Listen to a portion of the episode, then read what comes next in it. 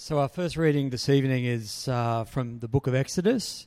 It's on page 65 in the Bibles in front of you there. So, it's Exodus 34, um, verses 1 to 14. The Lord said to Moses, Chisel out two stone tablets like the first ones, and I will write on them the words that were on the first tablets, which you broke. Be ready in the morning, and then come up on Mount Sinai. Present yourselves to me there uh, on top of the mountain. No one is to come with you or be seen anywhere on the mountain. Not even the flocks and herds may graze in front of the mountain. So Moses chiseled out two stone tablets, like the first ones, and went up to Mount Sinai early in the morning, as the Lord had commanded him. And he carried the two stone tablets in his hands. Then the Lord came down in the cloud and stood there with him and proclaimed his name, the Lord. And he passed in front of Moses, proclaiming, The Lord, the Lord, the compassionate and gracious God, slow to anger, abounding in love and faithfulness, maintaining love to thousands, and forgiving wickedness, rebellion, and sin. Yet he does not leave the guilty unpunished. He punishes the children and their children for the sin of the fathers to the third and fourth generation. Moses bowed to the ground at once and worshipped. O Lord, if I have found favor in your eyes, he said, then let the Lord go with us. Although this is a stiff necked people, forgive our wickedness and our sin, and take us as your inheritance. Then the Lord said, I am making a covenant with you.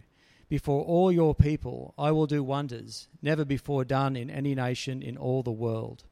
The people you live among, will see how awesome is the work that I, the Lord, will do for you. Obey what I command you today. I will drive out before you the Amorites, the Canaanites, Hittites, Perizzites, Hivites, and Jebusites. Be careful not to make a treaty with those who live in the land where you are going, or they will be a snare among you. Break down their altars, smash their sacred stones, and cut down their Asherah poles. Do not worship any other God, for the Lord, whose name is jealous, is a jealous God.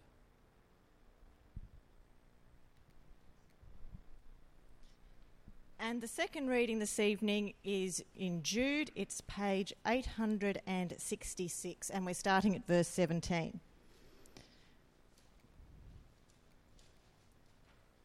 But, dear friends, remember what the apostles of our Lord Jesus Christ foretold. They said to you, in the last times there will be scoffers who will follow their own ungodly desires. These are the men who divide you, who follow mere natural instincts and do not have the Spirit. But you, dear friends, build yourselves up in the most holy faith and pray in the Holy Spirit. Keep yourselves in God's love as you wait for mercy of our Lord Jesus Christ to bring you to eternal life. Be merciful to those who doubt. Snatch others from the fire and save them. To others, show mercy mixed with fear, hating even the clothing stained by corrupted flesh. To him who is able to keep you from falling and to present you before his glorious presence without fault and with great joy. To the only God our Saviour be glory, majesty, power, and authority through Jesus Christ our Lord, before all ages, now and forevermore. Amen.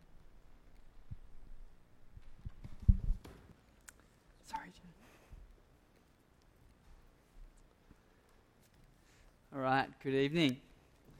Let me commence by sharing with you what I believe is probably one of the most frightening verses that we can find in the Bible. It comes from Matthew in chapter 7, where Jesus said, Not everyone who says to me, Lord, Lord, will enter the kingdom of heaven, but only he who does the will of my Father who is in heaven.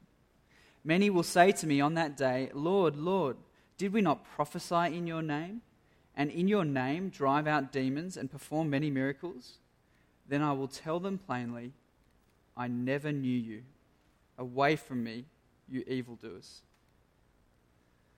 Is that not the worst thing you could ever hear?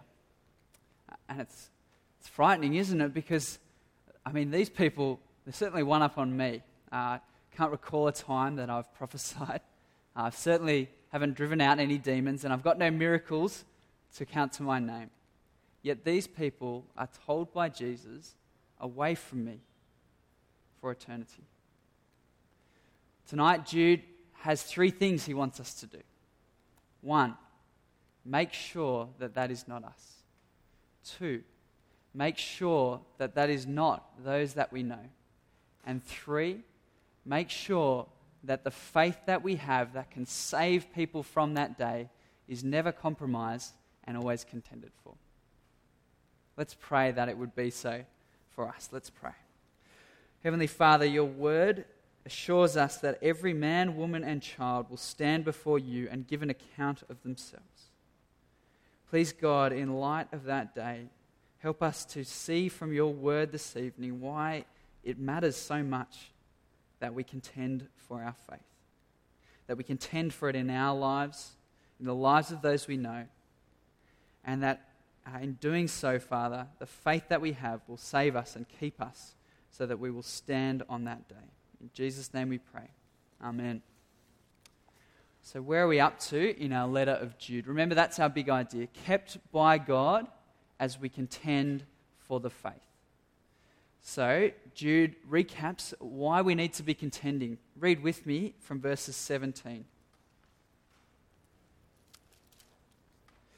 But, dear friends, he says, remember what the apostles of our Lord Jesus Christ foretold. They said to you, they warned again and again that in the last times, the last times are the times between Jesus' first coming and his return. In these times, today that we're living in, there will be scoffers among you. God's church will not just have God's people in it. No, there will be people in the church who follow their own ungodly desires these people will divide you and they will follow mere natural instincts. Jude says they will be worldly people. And despite their big spiritual claims, Jude says they do not even have the Spirit. Friends, we all know Christian brothers and sisters who have serious doubts. We know people who have one foot in the world and one foot in church. We know people who used to sit among us and no longer call themselves believers and followers of Jesus. And on that final day, they will hear from Jesus away from me. I'm sure um, if I get this out, you're, you're, probably quite familiar with this. Every Australian knows what this is. Uh, and I, I actually do surf lifesaving at Palm Beach, which is a very wussy beach to be a lifesaver at. But, uh, but if I put this, this hat on, this cap, you instantly assume some things about me. You assume that I know how to swim. Uh, you assume that I'm willing to take responsibility for your safety whilst you're at the beach. Uh, you assume that I can do CPR uh, and that I, I'm adamant in first aid. And you would be right to assume those things. But I had to train very hard for them we got tested again and again to make sure that we were proficient as lifesavers. If you are a Christian, if you are one of these dear friends that Jude is writing to, well, God wants you to put on the red and yellow. God wants you to be a life saver, literally. God wants you to contend for others. He says that you are to keep watch over yourselves, contend for others, and hold fast to our saving faith. Are you up for that challenge? Are you up to being a lifesaver? God thinks you are. let's have a look at why. There's no point being a lifesaver if you can't swim. And so Jude's first point is that we must contend for ourselves. Literally, Jude says, uh, sorry, let's, let's read in verse 20 together. But you, dear friends, build yourselves up in your most holy faith. Literally, Jude is saying, keep on building, keep training. Don't rely back on training you received as a youth leader. Don't look back on the days of your zeal at university. No, keep pressing forward in your Christian faith. That excites me that the Christian faith is something we will always keep growing on, growing in. uh, at this stage of our lives physically, we don't grow in areas that we'd like to. We grow where we don't want to. But in your faith, you are to keep on growing and keep getting stronger to your life's end. But as Chris mentioned, it's not just stronger, it's stronger together. You can't do the Christian faith alone. And so we are to strengthen ourselves with one another. The Christian faith is a team pursuit. You never see a solo lifeguard standing on Bondi Beach uh, pretending that he will be able to keep that beach safe. No, we're a team pursuit. Uh, and what are we to build ourselves up in? Jude tells us we're to build ourselves in our most holy faith. Our faith is most holy because it comes down from God above. Our faith is most holy because you should not mess with it. Our faith is most holy because it will make you holy. The Bible says it will make you into a saint. The holiest people make the best lifesavers. So, how do we go about this continuous training program that God wants us on? Well, we pursue God. And not surprisingly, you'll notice that it's a Trinitarian pursuit. End of verse 20 tells us that we are to pray in the Holy Spirit. Prayer is supernatural, isn't it? It doesn't come uh, without the prompting of the Holy Spirit. And we also need the Holy Spirit to teach us what to pray. Uh, we are, uh, Jude is not calling you to some higher mode of prayer. He's just saying, pray. Get on your knees and pray to God. Jesus said, You do not have because you do not ask. Verse 21 continues Keep yourselves in God's love as you wait for the mercy of our Lord Jesus Christ to bring you to eternal life. It's like, it's like being told, keep on eating chocolate as you wait for the Easter bunny to arrive. It is such a good offer from God. There is nothing better in this life than God's love. And He has commanded you to keep yourself in it. But we find it really hard, don't we? We find it difficult to keep ourselves in His love. We can keep ourselves in the news. We can keep ourselves in shape we can keep ourselves engaged uh, in, social, in social media or engaged socially. We can keep ourselves in business, in home renovations. But there is nothing better than God's love. I love that amazing quote by C.S. Lewis. I, I don't know exactly how it goes, but it was something along the lines of We are like children content to play in muddy puddles because we can't fathom what God means by the offer of a holiday at the sea he says, we are far too easily satisfied. There is nothing better in this life than God's love. Shouldn't we be pursuing it? And we know how we need to keep ourselves in it as well. We need to keep reading about it. We need to keep singing about it. We need to pray that we would know it more. And good things, good things are always best when they're shared with others. So keep on sharing God's love. It's Christianity 101. It's really simple stuff. It's stuff that we know we need to do, and we just probably fail to do it. Or perhaps we used to do it, and we've gotten out of the habit. Last year, I went and visited a friend that I used to mentor. And uh, we, we sort of engaged in a bit of small chat. And then he started asking me the questions. He said, Ed, what are you and Bridge reading in the Bible at the moment? I said, Oh, Mike, we've got kids, man. It's, it's hard to get time to, to read the Bible together. We're talking about what, uh, what we hear in the sermon. he said, Ed, who are you meeting up with to pray? Oh, Mike, I'm, uh, I'm working full time, mate. You'll understand. Um, you know, you're busy. It's hard to, to get to that. Um, I'm just praying as I, as I commute to work, uh, which was a lie. Uh, he said, Ed, who's keeping you accountable? And I thought, oh, these are all the questions I used to ask him, and now he's asking them back to me and I don't even have good answers for him. It's not rocket science, isn't it? It's just keep doing the things you did at first. So, how is your daily Bible reading going? How is your prayer life? Or, or, more poignantly, are you scheduling in time in your day or in your week to talk to God in prayer. Good on you. Good on you for whatever hurdles or troubles you had to overcome to get here tonight. What a good decision. And whilst you're here, is there anyone amongst us whom you've given permission to ask you tough questions about your Christian walk? Is anyone keeping you accountable? The best lifesavers are the best trained lifesavers. Keep yourselves in God's love. Keep your eyes peeled for Jesus' return, for his mercy to be revealed, and pray in the Holy Spirit. Well, that's us. What about the scoffers? What about the scoffers who are leading others astray? Is there any hope for them? Well, Jude says, yes, there is. And it's you. You're their hope. And that's our second point that we are to contend for others. Let's have a look at, uh, at the three different people that Jude presents us with. Three different people, three different spiritual states, but just one, just one approach as we go out to save them. And that is mercy. God's mercy.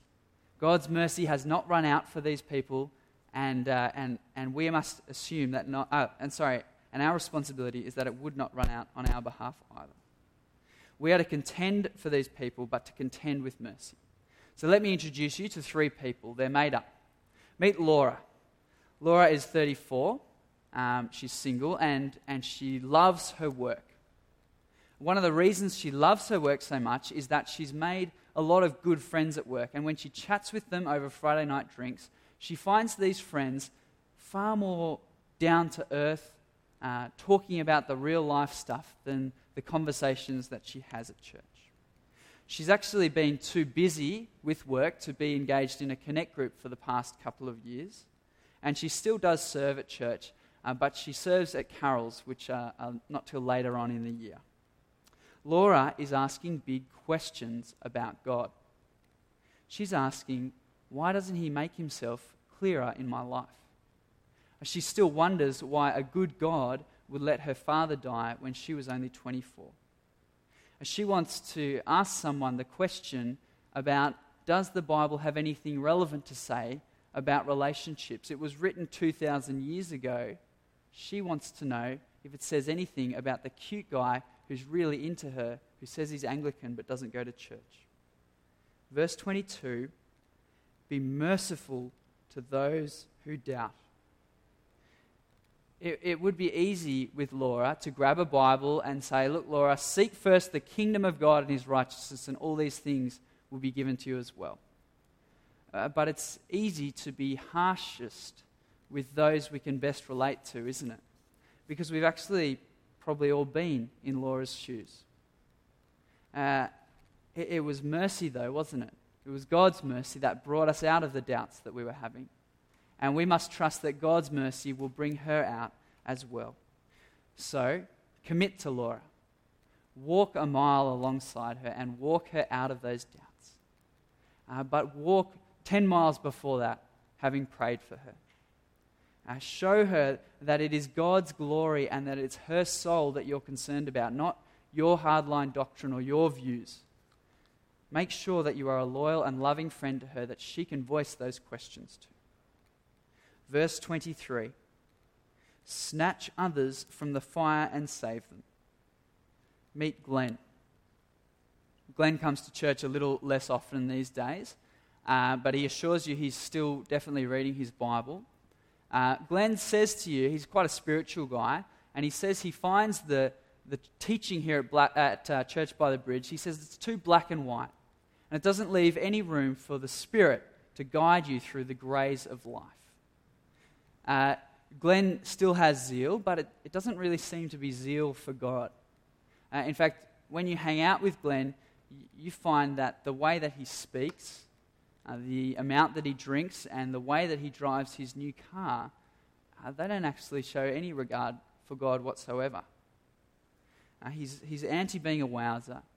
Uh, he, he really is seeking to engage with the world. In fact, he's dancing so close to the world, but he promises you that he won't fall in. Glenn's gone further than doubting, and Glenn is playing with fire.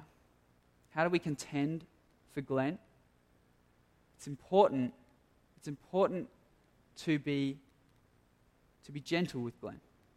But don't be so gentle that you forget that there's a fire that he's in. Uh, if Sodom and Gomorrah, whom Jude spoke of earlier in his letter, if that is an example of what happens to those who play with fire, then we need to show heartfelt concern for Glenn and show him the danger that he's in. Yet we've got great reason for confidence, don't we? Because if God can rescue a million Israelites out of a furnace called Egypt, and if he can rescue you and I, then God's mercy can extend to Glenn as well. Keep inviting him back to church. Show him by your concern that he is in a dangerous place. Pray that God would have mercy on him and go further and go after him to snatch him back. Finally, Jude says to others, show mercy mixed with fear, hating even the clothing corrupted, stained by corrupted flesh. Meet Blake. Uh, Blake was a youth leader at your previous church, uh, but Blake no longer calls himself a Christian anymore. He's made himself up his own title. He calls himself a progressive believer. Uh, Blake pops into church by the bridge from time to time, but only when he's looking to organise a date. Uh, he actually dated one of your friends, and, uh, and he hurt her really badly. Uh, Glenn is very active on his um, Facebook profile, uh, and, and it almost makes you sick to see the things that he's putting up there because you know that the super spiritual guy on Facebook is nothing like the man in the flesh. How do you contend for Blake? Well, Jude says it's mercy. Mercy again. The mercy that Glenn needs is not just to change his lifestyle, no, he needs to fall back in love with the God of all mercy. He needs to meet Jesus again.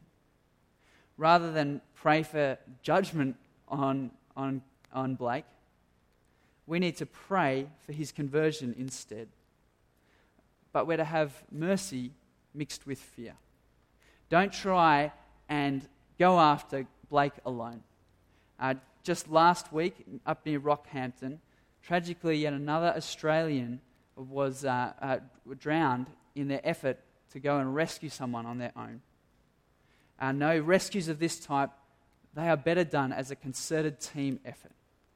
A bunch of mates and I, we've got a, a, a good friend whom we're committed to, and we're praying for him together. Uh, I do find, though, the, the message translation of what Jude says uh, at the end of that verse very helpful. He says, As the rescuers, be tender on the sinner, but not soft on sin. The sin itself stinks. Well, what, what should you do if, after listening to this, you've just realized that Christian friends have been contending for you? You should thank God for them. Uh, you should do what we all did when we first understood God's mercy. We repented of our sins and we threw ourselves on the God of mercy, the only one who can save, the only true lifesaver. And that's where Jude wants us all to end up, at the end of his letter. And it's our third and final point contend for, the, for our salvation. Friends, God is the only true and life, true lifesaver and it's faith in Him that will save us. Let's look at verse 24. To Him who is able to keep you from falling. What a great promise to have. Jude has asked you to keep yourself in God's love, but he wants to conclude by reminding you that God will keep you from falling. Listen to this wonderful verse Psalm 121, verses 3 and 4. He will not let your foot slip. He who watches over you will not slumber. Indeed, he who watches over Israel will neither slumber nor sleep. As we read before, the Lord, the Lord, the gracious and compassionate God, slow to anger, abounding in love and faithfulness. God's love, God's faithfulness to you will not run out. He is not in short supply. Isn't it good to know that God will keep you to your life's end? How are you remembering those promises? There is a, a, an application that you could get on your smartphone called Fighter Verses. that will help you commit verses to your memory. Or if you're old school like me, get a post it note and write on it Jude 24. Now, to him who is able to keep you from falling and present you before his glorious presence without fault and with great joy. And put that post it note on your mirror in your bathroom or on the dashboard of your car. Commit these great promises to your memory because that is another great thing about our God that He will present you spotless before Himself. You know, you might feel a million miles away from spotlessness. But the great news is, it's not up to you, it's up to God. And He has promised that He will do it. He will wash your sins away. He says, though their sins are red as scarlet, uh, are like scarlet, they shall be white as snow. Though they were red as crimson, they will be white like wool. More than just making you clean, God says, I am delighted to do this in you. I am delighted to do it. Not because you're a great person, but because you are wearing the robe of Christ's righteousness. He says, You are his son or his daughter, and with you he is well pleased. And so it's right, isn't it, that Jude concludes that to this God, to the only God, our Saviour, be glory, majesty, power, and authority through Jesus Christ our Lord, before all ages, now and forevermore. Do you want to be a lifesaver? God thinks you're up for it. That's because He's up for it. God's been doing it since the beginning of the world. Here's how he's been, how, how he's been doing it He's been calling people like you and I to contend for the faith once for all entrusted to the saints. We do it by contending for ourselves and our own hearts. Then we go after others and we contend for them. And we hold fast to the faith because it's only the faith in the saving God, the true lifesaver, God Himself, that will save people for eternity.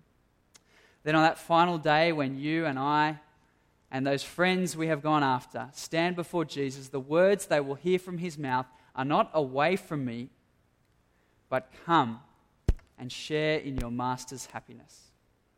Let's pray that it would be so for each of us. Let's pray. Father God, all glory, majesty, power, and authority belong to you through Jesus Christ our Lord. You are the great lifesaver but in your infinite wisdom, you have called us to serve as lifesavers under your watch. God, help us to be well trained, contending for ourselves and contending for others. And God, as your mercy has been poured out on us, we pray that you would help us to extend it to those around us. Our confidence, though, Lord, is not in us as lifesavers, but in you, the only lifesaver you who is able to keep us from falling and present us spotless before your immortal throne. God, you are able. We love you. In Jesus' name, amen.